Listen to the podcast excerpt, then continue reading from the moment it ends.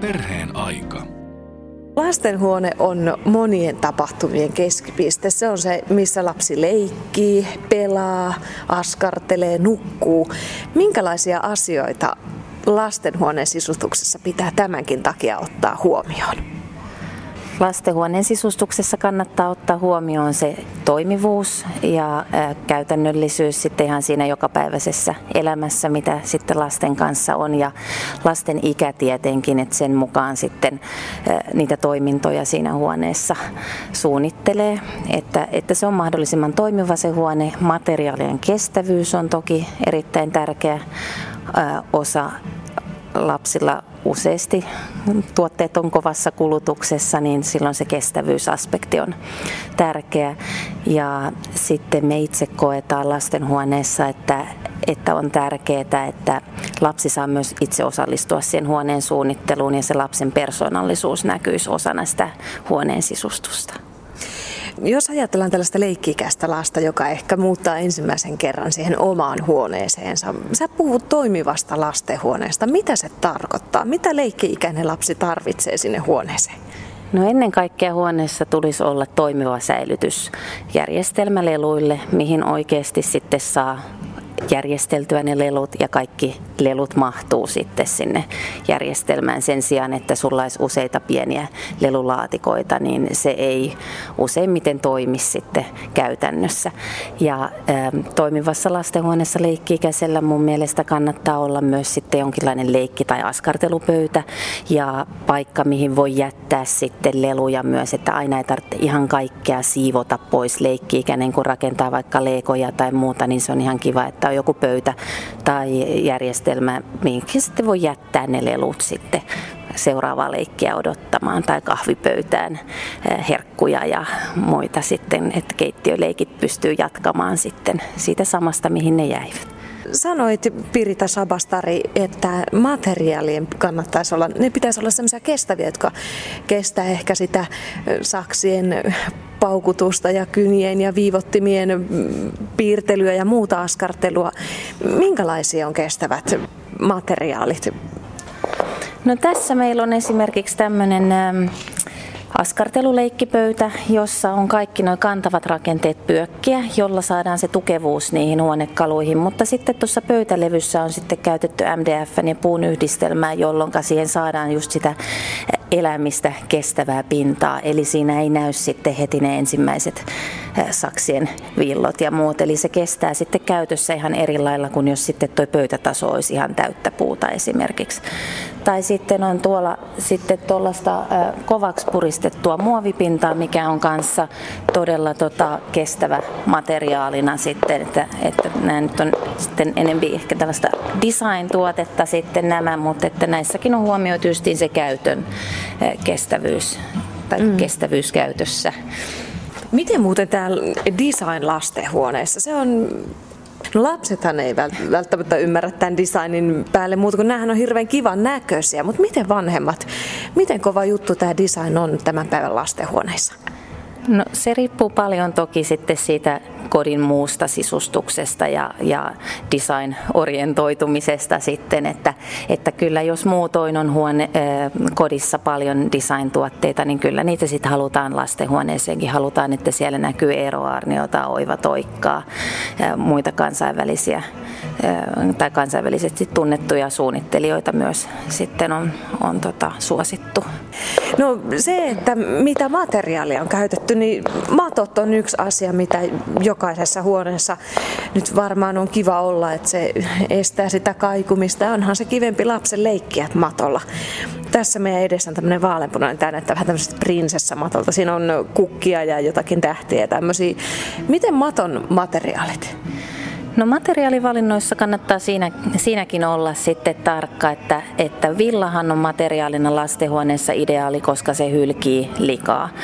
Ja ähm, siinä on toki sitten se toinen puoli, että villasta lähtee aina sitten sitä villapölyä, että, että sitten taas jos on allergikko, niin silloin me ei sitä villaa sitten materiaalina suositella. Että sitten siinä tapauksessa on käsin solmittuja puuvillamattoja tai sitten jotain japanilaista akryyliä esimerkiksi, mikä sitten tota, on allergikko allergikoille sitten parempi materiaali. Mutta yleisesti ottaen villa on todella suosittu materiaali just sen likahylkivyyden osalta ja myös se, että sinne saadaan useasti noissa matoissa sellainen tasainen leikkipinta. Eli tuollaisissa jossain nukkamatoissahan niin helposti ne lelut sitten hukkuu sinne maton sisälle ja imurissa rapisee, kun imuroi, että villa, villamatto on siinäkin mielessä ystävällinen sitten. Ja silloin kun on esimerkiksi näitä käsin solmittuja villamattoja, mitä meillä on, niin, niin tota, niitä pystyy sitten lattialämmitykseen muunkin kanssa käyttämään, että soveltuu sitten melkein kenelle tahansa muulle paitsi allergikoille. No entäs se pesu? Tuommoista nyt ei millään tavalla voi välttämättä kotona pestä, vai voiko? No villamatossa suositellaan sitä pesulassa pesua, mutta tota, sen materiaalin likahylkivyyden kautta niin sitä ei ehkä tarvitse koskaan sinne pesulaan sitten viedäkään, että ihan tuollaisella pintapyyhinnällä pääsee jo todella pitkälle. Niin, lapset, siellä saattaa olla likaisia käsiä, on vähän syöty suklaata tai muuta käyty syömässä ja sitten niillä sormilla, pikkusormilla tuohon sotketaan, että semmoiset saa pyyhkimällä pois. Kyllä saa, kyllä joo, että ihan pyyhkimällä ja voi vähän sitten äm, jopa tiskiharjallakin sitten pyyhkästä sitä pintaa. No entä muut tekstiilit? Verhot, sisustustyynyt, justin materiaaleissa niissäkin puuvilla on toki se, mikä on, on se suosituin tai puuvilla ja pellavan yhdistelmä. Mutta puuvilla kankaita meilläkin on todella monenlaisia, että on paksumpaa ja ohuempaa, mistä saa sitten ihan verhoa, päiväpeittoja, lattiatyynyjä, mitä tahansa sisustustekstiilejä sitten ommeltua. Sä sanoit Pirita Sabastari, että teillä ideana on se, että lapsi pääsee mukaan sisustamaan, että hänenkin makunsa näkyisi. Millaisia ristiriitoja se aiheuttaa vanhempien ja lasten välille? Välillä toki on, on ristiriitoja vanhempien mielipiteissä ja lasten mielipiteissä, mutta mun henkilökohtainen suositus on se, että, että aikuinen valitsee muutaman vaihtoehdon, joista lapsi saa sitten valita. E, sellaisia värivaihtoehtoja tai muita juttuja sitten, mistä se lapsi itse mahdollisesti myös pitäisi. Et useasti päästään tosi hyvin kompromisseihin sitten, kun yhdessä katsotaan niitä ja sieltä löytyy monesta se pikkujuttuja, mitä sitten voi lisätä siihen vanhempien mielipiteeseen, jotka sitten saa lapsen kuitenkin tyytyväiseksi ja lapsi on innoissaan siitä että on saanut osallistua itse siihen huoneen suunnitteluun. Loppujen lopuksi lastenhuonehan on heidän huone. Mm. No, mennäänpä katsomaan noita kankaita. Tuossa katsotaan ihan tätä värimaailmaa, siis täältähän löytyy niin kuin pastelisävyjä, sitten tällaisia ihan perusvärejä, kirkkaita, monenlaisia. Onko nyt tällä hetkellä joku erityisen in? Näkyykö ne aikuisten huoneiden ja aikuisten maailman trendit lasten sisustuksessa tai lastenhuoneiden sisustuksessa? Kyllä ne vähän näkyy, näkyy myös lastenhuoneiden sisustuksessa, että et ei nyt niin vahvasti, vahvasti, että lastenhuoneeseen usein justin valitaan sitten hieman värikkäämpää kuin mitä sitten muualle kotiin uskaltaa sisustaa tai haluaa sisustaa, mikä sinällään on ihan, ihan kiva kanssa sitten, että, että se ehkä on kuitenkin se, mitä se lapsi oikeasti haluaa enemmän kuin sitten jotain neutraalia peikeä tai luonnonvalkoista, että, että värejä käytetään aika paljon lastenhuoneessa ja nyt on ihan selkeästi meiltä ainakin kangaspuolella ja tapettipuolella harmaa ja keltainen ollut semmoiset uudet trendivärit sitten, että on, on niin kuin paljon kyselty sen värisiä tuotteita. Perheen aika. Nyt kun me ollaan tässä näiden kangasnäytteiden, tekstilinäytteiden edessä, niin tästä tosiaan huomaa, että on joka makuun näitä kankaita, on erilaisia. Joo, ollaan pyritty etsimään kankaita ihan vauvoille, leikki-ikäisille, koululaisille, teineihin asti sopivia erilaisia vaihtoehtoja sekä tytöille että pojille. Että on, on erilaista pöllöaihetta, mikä on todella suosittu tällä hetkellä sisustuksessa. Samoin tähdet on edelleen suosittuja. Yksi ehdottomasti suosituimpia on tämä tämmöinen muffinsiaiheinen pinkki herkku kangas. Eli nämä menee aika lailla käsikädessä. Kyllä. Sen, mitä keittiössä tehdään, mitä syödään, mitä nyt leivotaan keittiössä, niin se on myös sisustuksessa. Kyllä, kyllä. Kyllä se on niin kuin, huonekaluissakin alkaa pikkuhiljaa näkemään sitä, että, että sitä samaa tyyliä haetaan enemmän sinne lastenhuoneeseen. Että, että lastenhuoneen sisustamisessa ollaan ehkä yleisestikin sellaisessa murrosvaiheessa, että, että yhä useammat vanhemmat niin kuin alkaa panostamaan siihen lastenhuoneen sisustamiseen ja ymmärtää sen lastenhuoneen tärkeyden ja sen sisustuksen tärkeyden, että se ei ole semmoinen loppujään projekti, vaan että sitä voi muuttaa kahden kolmen vuoden välein.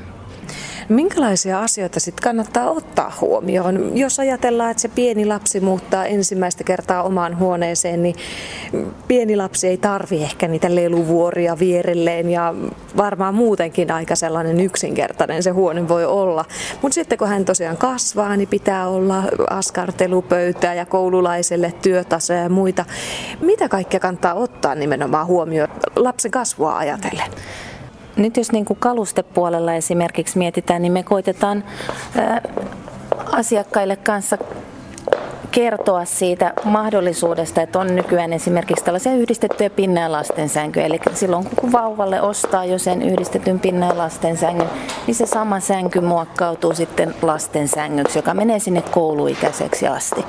Jolloin sitten saadaan justiin tehtyä sille vauvalle se oma huone, josta sitten on helppo jatkaa sitten siihen leikki-ikäisen huoneeseen. Ja sitten siinä vaiheessa kun menee kouluun, niin siinä on luonnollinen kohta joka tapauksessa sitten sisustaa jälleen uudestaan koulupöytää, isoa sänkyä ja muuta sitten koululaisen tarpeita vastaavia tuotteita sitten sinne huoneeseen mm. laittaa. No tässä meidän edessä nyt on tällainen pinnasänky, että onko tämä pinnasänky nyt sama, mikä tässä sitten on myös tämmöisenä niin kuin leikki-ikäisen sänkynä? Kyllä joo, eli tuosta samasta sängystä, pinnasängystä poistetaan nuo pinnat ja sitten samana iltana, kun lapsi lähtisi esimerkiksi kiipeämään sieltä pinnasängystä yli, niin pystytään tekemään tämä turvallinen lastensänky.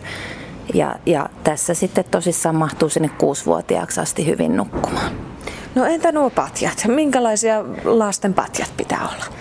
No patjat on meille todella tärkeä asia, että, että me on otettu se oikein sellaiseksi sydämen asiaksi lastenhuoneessa, koska lapsi nukkuu kolmasosan vähintään elämästään, tai ihminen yleisesti nukkuu sen kolmasosan, mutta lapsi vielä enempiä lapsella kuitenkin on se selkäranka ja luusto pehmeimmillään, jolloin se patjan tärkeys tulee korostetusti sitten vielä esille. Eli patjavaihtoehtoja on nykyään todella paljon kansainvälisesti saatavana. Suomessa niitä on ollut huomattavasti vähemmän, että meillä on ihan tota, tuollaisesta joustinpatjasta pussijousitettuun patjaan on ekologista luonnonmateriaaleista valmistettua patjaa, on viskoelastista patjaa, jossa sitten ähm, se patja muokkautuu joka kerta myös sitten lapsen kehon mukaan. On erilaisia patjan päällysteitä, jotka sitten tota, kerää lapsen kehosta vapautuvan ylimääräisen lämmön ja vapauttaa sen sitten, kun tämä tekninen kangas tunnistaa sen, että lapsen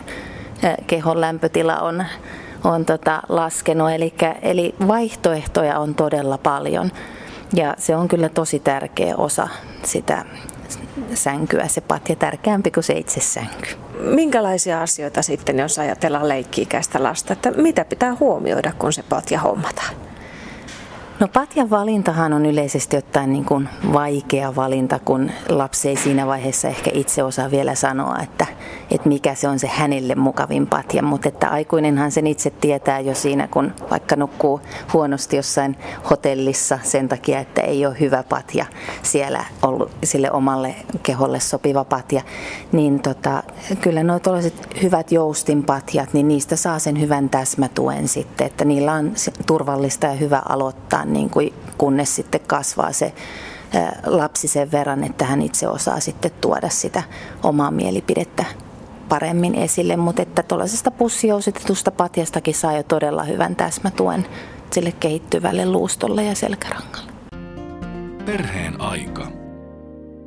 Mun mielestä se menee just sen lapsen iän mukaan paljolti, että vauvalle ne tärkeimmät hankinnat on justiin se sänky, joku hoitopöytä.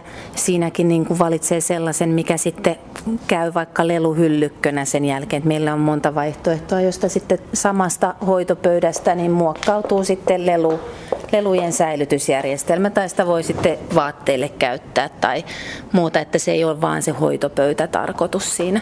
Et ihan vauvallehan niin huonekalujen osalta ei paljon muuta, muuta sitten tarvitsekaan, että just se matto ja, matto ja joku leikkimatto sitten siihen. Mutta sitten kun lapsi kasvaa, niin sitten justiin päivittää sitä sisustusta sitten niillä askartelupöydillä ja sitten tämä juniorisänky on sitten siinä vaiheessa kova sana ja tämä lelujen, lelujen säilytys ja sen toimivuus toimivuus sitten, että, että saa siitä huoneesta toimivan, että silloin lapsi myös sitten viihtyy siellä ja tavarat tulee järjestykseen huomattavasti helpommin ja, ja tavallaan, että ottaa sen toimivuuden kaikessa huomioon, että ihan niin kuin päiväpeitossakin, että kun on oikein kokoinen päiväpeitto sängyssä, niin lapsi oppii ehkä itsekin petaamaan sitä sänkyä huomattavasti aikaisemmin kuin että ostaa sellaisen ylisuuren, mikä sitten menee teiniksi asti.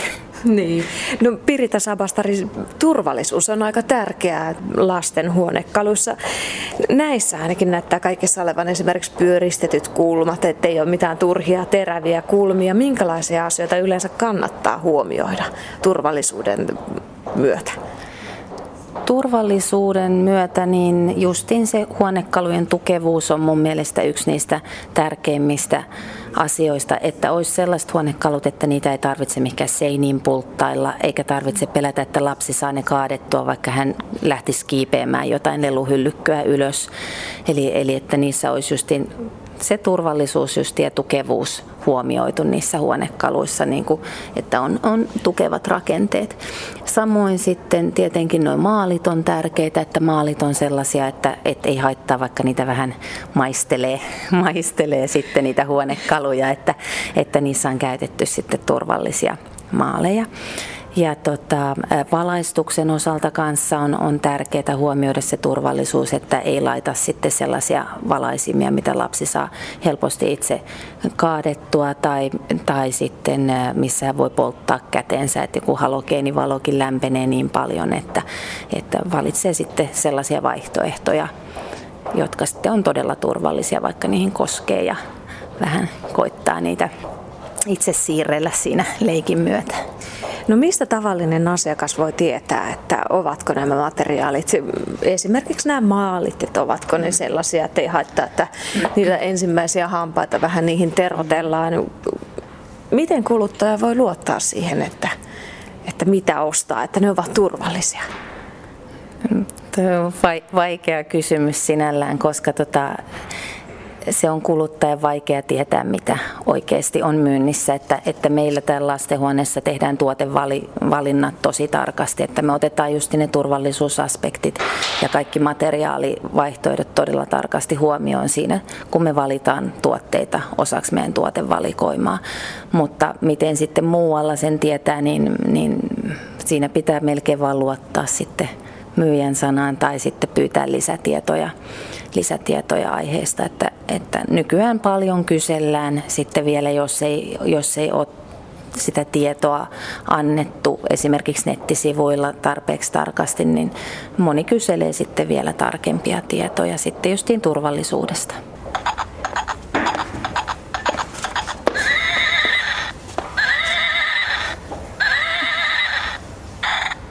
tämän päivän keinuhevoset, ne näköjään laukkaa ja hirnuukin.